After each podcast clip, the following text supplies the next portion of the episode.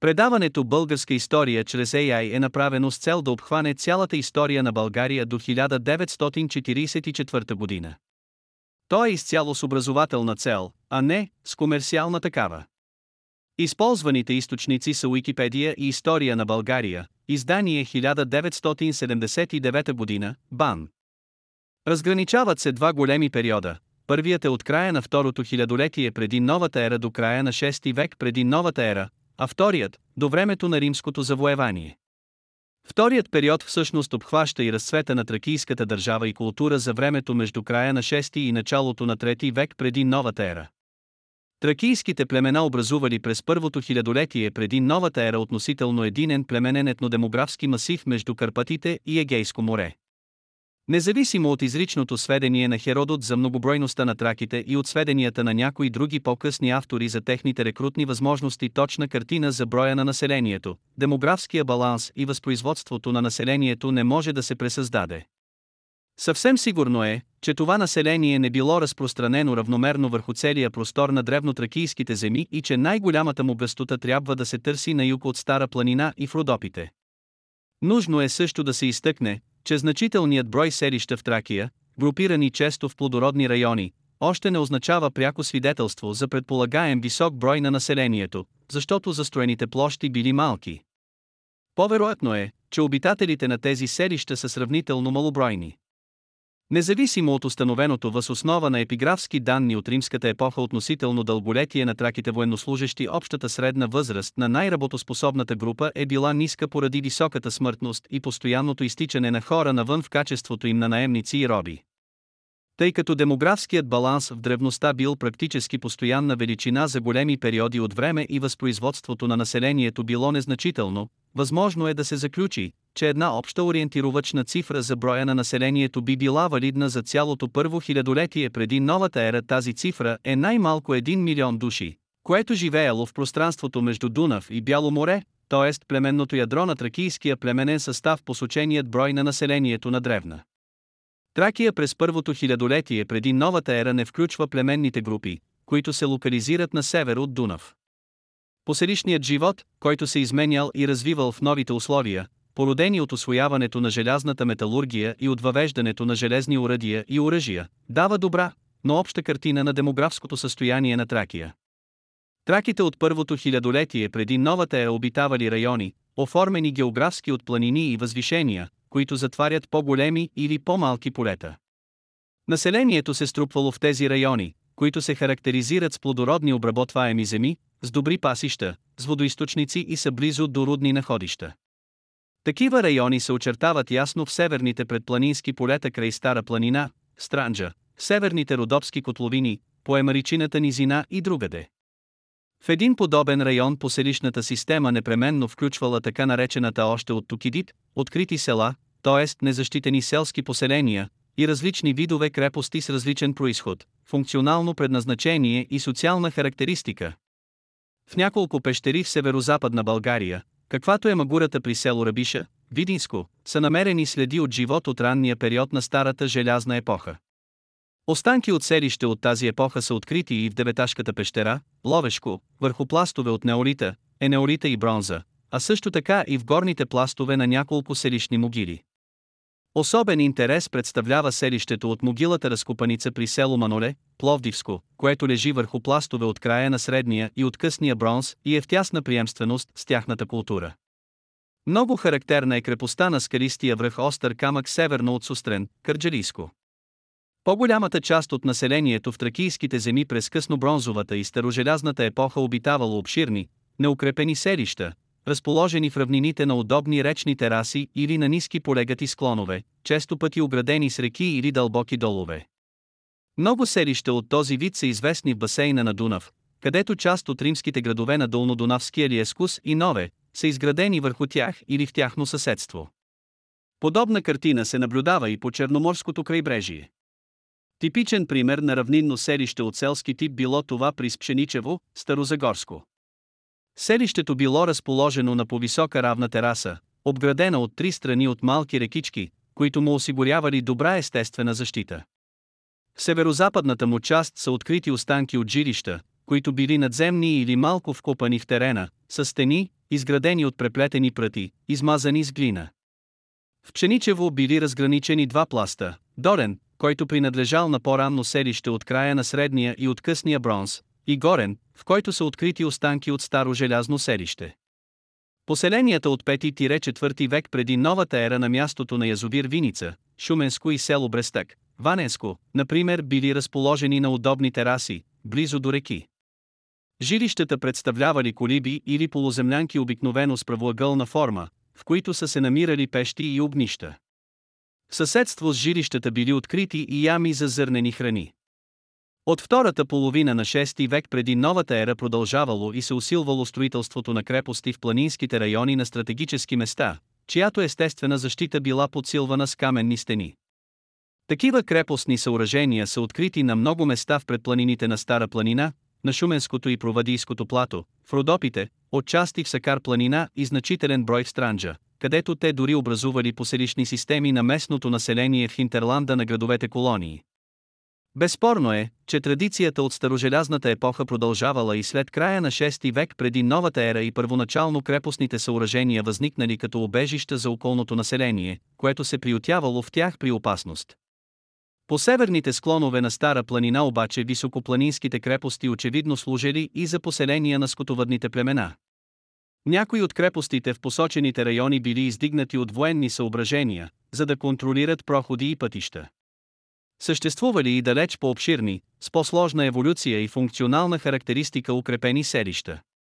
Така например на големия връх при село Драгойново, Първомайско, било укрепено здраво с крепостни стени, а долу, в подножието му, имало селище от много понапреднал тип, в което стопанските дворове били оградени с каменни огради.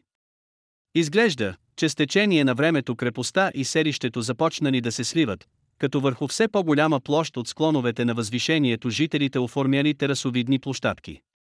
Издигнатите върху тях постройки по-късно били включени в защитния пръстен и старата крепост на върха останала да играе ролята на цитадела. Вероятно положението е аналогично и с селището на скалистия връх, Свети Петър, между Горна и Долна Секирия, Березнишко.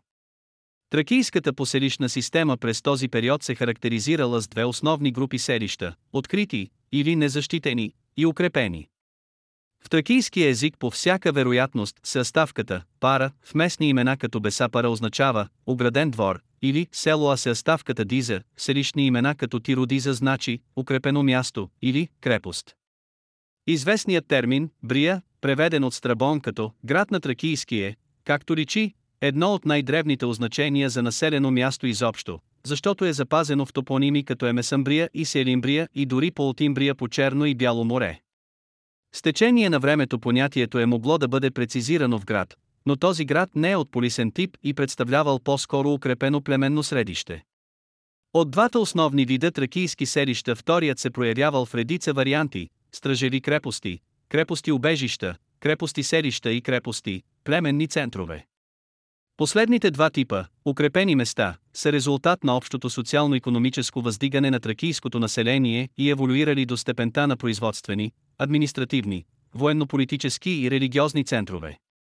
Ксенофонт е този, който въвел за Тракия понятието, кула така наречения Тюрсис, и го описал като типична резиденция на Сефт II, на тракийския династ, включваща укрепен пункт, стража, вероятно гарнизонни помещения и пристройки.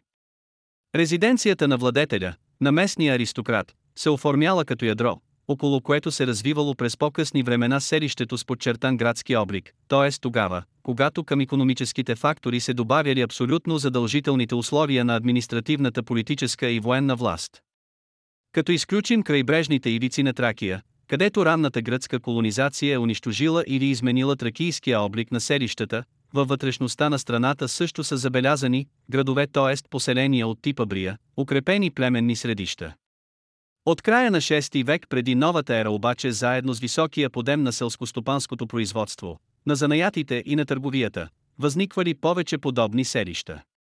Към края на Ви през 4 век преди новата ера сведенията за тях се увеличили и се появили нови имена, Кабиле, Емастейра, с вероятна локализация по десния бряг на Марица преди вливането на Тунджа в нея, Дронгилон там, на пътя на Филип II от похода му през 341 години преди новата ера в Тракия, но все още без други доказателства, Севтополна тунджа край Казанлък и Филипопол. Археологически са проучени или се проучват Севтопол, Кабиле и Филипопол, но Филипопол, където най-ранните следи от живот са на Небеттепе, все пак трябва да бъде изключен от общата характеристика на тракийските градове и поради оскъдността на събрания до сега материал, и поради изменения му от Филип II облик. Кабиле разполагал с други стопански и стратегически преимущества. Той се намирал на върха на триъгълника, който се образувал от венеца на източна Стара планина и от хребетите на бакаджиците с северна странджа, който завършвал на Бургаския залив и обхващал цялата бургаска низина с плодородните и терени и великолепните излази пристанища на морето, овенчани от Емесамбрия и Аполония. Селището имало Акропол. Той е заемало значителна площ.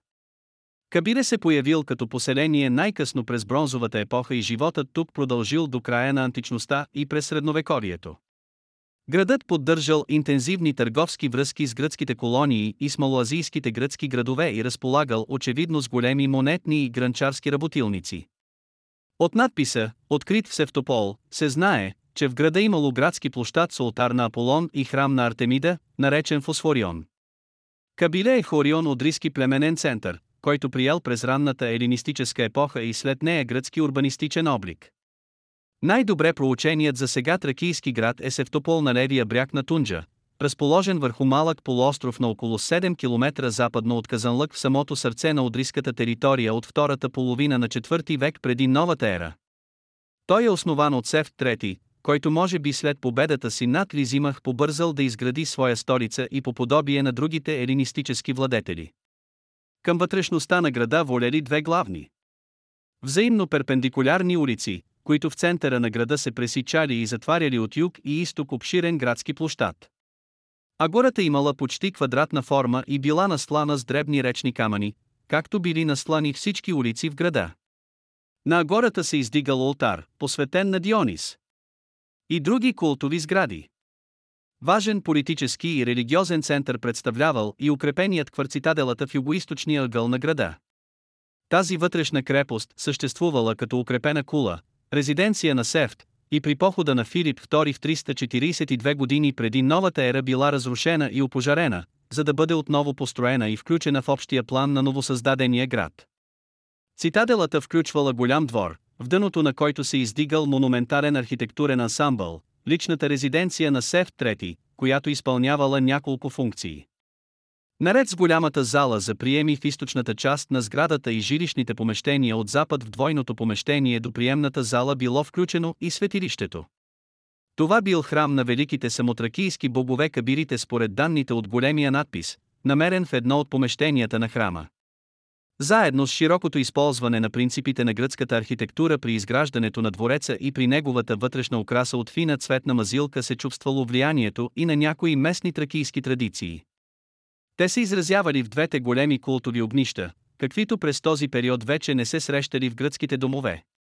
Широкият размах на строителството в Севпол, което изисквало големи средства, свидетелствал за разцвета на севтовата столица и за нейното нараснало политическо значение.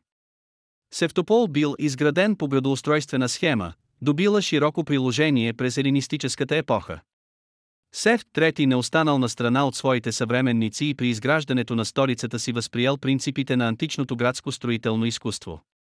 Жилищата били обширни, с много помещения, наредени около централен вътрешен двор. Зад портика имало жилищни помещения, ориентирани с гръб към студените ветрове и с отвори към двора, който заемал южната част на дома и бил източник на светлина и топлина. В града се срещали примери и от следващия жилищен тип, перистилния, при който портикът обграждал двора от всички страни. Основите на къщите били градени от камъни, споени скал, а нагоре конструкцията била полека, кирпичени стени или скелет от дъски с пълнеш от глина. За покрива били употребявани широки плоски и извити керамиди. Една характерна особеност за севтополската къща е глинобитната площадка с квадратна или правоъгълна форма върху пода, средата на главното помещение на жилището. Между Чертиград и Севтопол развитието е огромно и наблюдателят е изправен пред умението на тракийските строители да следват строго предварителната градоустройствена планировка. Севтопол бил снабден дори с канализационна мрежа и с водоснабдителна система. Водоснабдяването ставало чрез кладенци, изграждани от речни или лумени камъни, а каналите били от камъни или глинени тръби. Домашните канали, разположени обикновено по средата на улиците, с наклон към реката, до която стигали чрез отвори в крепостните стени. Установяването на тухлено строителство от раките в тази сравнително ранна епоха отбелязва важен момент от развитието на античната архитектура в Тракия. За изграждането на помещенията с кръгъл план с помощта на дървени калъпи били произвеждани специални тухли с секторна форма. Няма съмнение, че появата на тухлата в Севтопол не била продиктувана от нуждите на жилищното строителство, където основен строителен материал бил кирпичът. Важен поминък на населението на Севтопол били земеделието и скотовътството. Смилането на житото се извършвало с помощта на каменни ръчни мелници с развита форма, широко разпространена в целия елински свят през този период високо развитие достигнало скотовътството и свързаните с него предачество и такачество. Съществено място в поминъка на севтополското население заемани ловът и риболовът. За богато гранчарско производство свидетелства намерената в града местна керамика. Продукт на местното керамично производство са големите глинени питоси. Върху техните устия се срещат штемпелувани или врязани букви, розети и други знаци. С буквите била означавана вместимостта на питосите, а знаците са марките на отделните работилници. Севтопол бил не само за наячийски център. Част от населението му и живеещите тук преселници гърци се занимавали с търговия. Печатите върху амфори, в които докарвали зехтин и вино, съдържали имената на прочути гръцки центрове, от които била внесена стоката. Между тях първо място заемал Тасос. За оживените економически връзки на Севтопол несъмнено доказателство са и намерените в града в голямо количество монети на елинистически владетели и гръцки градове. Тесните връзки, които Севтопол поддържал с гръцкия свят, се отразили извънредно благоприятно върху развитието на местната култура. Изящни фибури тракийски тип, обеци, гривни и пръстени свидетелстват за голямото майсторство на тракийския ювелир при обработката на метала. Това личи и в бронзовите монети на Сефт трети с различни номинали и типове.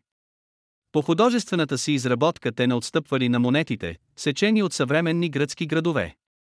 Особен интерес представляват монетите на Сефт с неговия портрет. В тях могат да се проследят две направления. Едното, характерно за гръцкото изкуство, показва тенденция към типизация на образа, а другото – стремеж към пореалистично представяне на чертите на владетеля. Сефт трети е изобразен с силно индивидуализирани черти, чрез които е разкрит и неговият характер. Лицето му говори за високообразувана личност и изразява душевно спокойствие, съчетано с мъжествена решителност. Той е първият тракийски владетел, който, следвайки тогавашната мода и примера на елинистическите владетели, секал монети със собствения си образ. Столицата на Сефт трети процъфтяла и добила най-голямо значение през първата половина на трети век преди новата ера. В края на века животът тук бил преустановен за много векове. Едва в 12 век върху неговите развалини възниква неголямо българско селище. Севтопол е най-значителният досега изцяло разкопан от риски економически и политически център забележителен пример на тракийски град от ранноелинистическата епоха. Севтопол бил напълно еволюирал племенен център на селскостопанското производство, занаячийството, строителството, художествените занаяти и на вносно-износната търговия. Севтопол показва за сега най-точно какъв е происходът на тракийския град. Укрепването на селището би могло да се дължи преимуществено дори само на военно-политическите съображения на местната династия и в последствие да се подсили от благоприятните економически условия. Ето защо този тип град би могъл да бъде наречен условно и за разлика от полисната гръцка система, царски. Разкопките на Севтопол показаха най-добре как развитието на производителните сили обославяло структурата на производствените отношения. В града живял владетелят с приближените си, с други видни тракийски аристократи и около този кръг се доближавали богати занаячии и търговци от местен и от гръцки происход. Извън крепостните стени живеело селското население, занаячиите, масата от производителите на материални блага. Структурата на обществения строй при траките се проследява добре от типа селища. Консолидирането на тракийската племенна аристокрация като класа било исторически факт от края на 6 век преди новата ера за цялата територия на страната. Присъствието й се вижда релефно не само в еволюиралата поселищна система, но и в богатите гробни находки и надгробни съоръжения. Още старожелязната епоха в Тракия познавала големите мегалитни паметници, доумените, които в Странджа, Сакар планина и източна Стара планина са повече от 600 на брой. Те са безсъмнено предназначени в преобладаващата си част за вечни жилища на племенните първенци от периода 7-6 век преди новата ера, когато постепенно изчезнали, за да се заменят от правоъгълните и по-късно от куполните гробници. Строени били предимно в периода от края на 6 до началото на 3 век преди новата ера и сочат, че властта на аристокрацията се утвърдила над обширни райони в Тракия. Тракийското общество не се разграничава от обществата с сходна или близка социална структура, които обикновено се търсят и намират извън класическото робовладение, организирано в относително малобройните гръцки градове-държави, или полиси. Първите сигурни сведения за наличие на роби при траките се отнасят към края на 7 и началото на 6 век преди новата ера. Робството се появило при някои по-развити племена, живеещи в крайбрежните райони на Тракия. Данните за използване на робски труд в тракийското стопанство са много оскъдни. Обществено-економическата структура на тракийското общество изключвала масовото участие на робски труд в основните клонове от производството, земеделието и скотовътството, където господствала селската териториална община. Траките с охота продавали децата си в робство срещу сол и това продължило чак до втори век от новата ера. Заловените пленници по време на честите междуособни войни били продавани в съседните гръцки колонии. Тук многобройни търговци ги купували и препращали в Атина и други ерински полиси, където развиващата се гръцка промишленост, нуждите от роби за рудниците, корабостроителството, както и богатите домове ги поемали бързо. В самата Тракия най-крупни робовладелци си оставали владетелите, пари нямам, се оплакал тракийският владетел Сефт, освен една малка сума, която ти давам на теб ксенофонд, а именно един талант, но имам 600 вола, около 4000 овце и около 120 роби.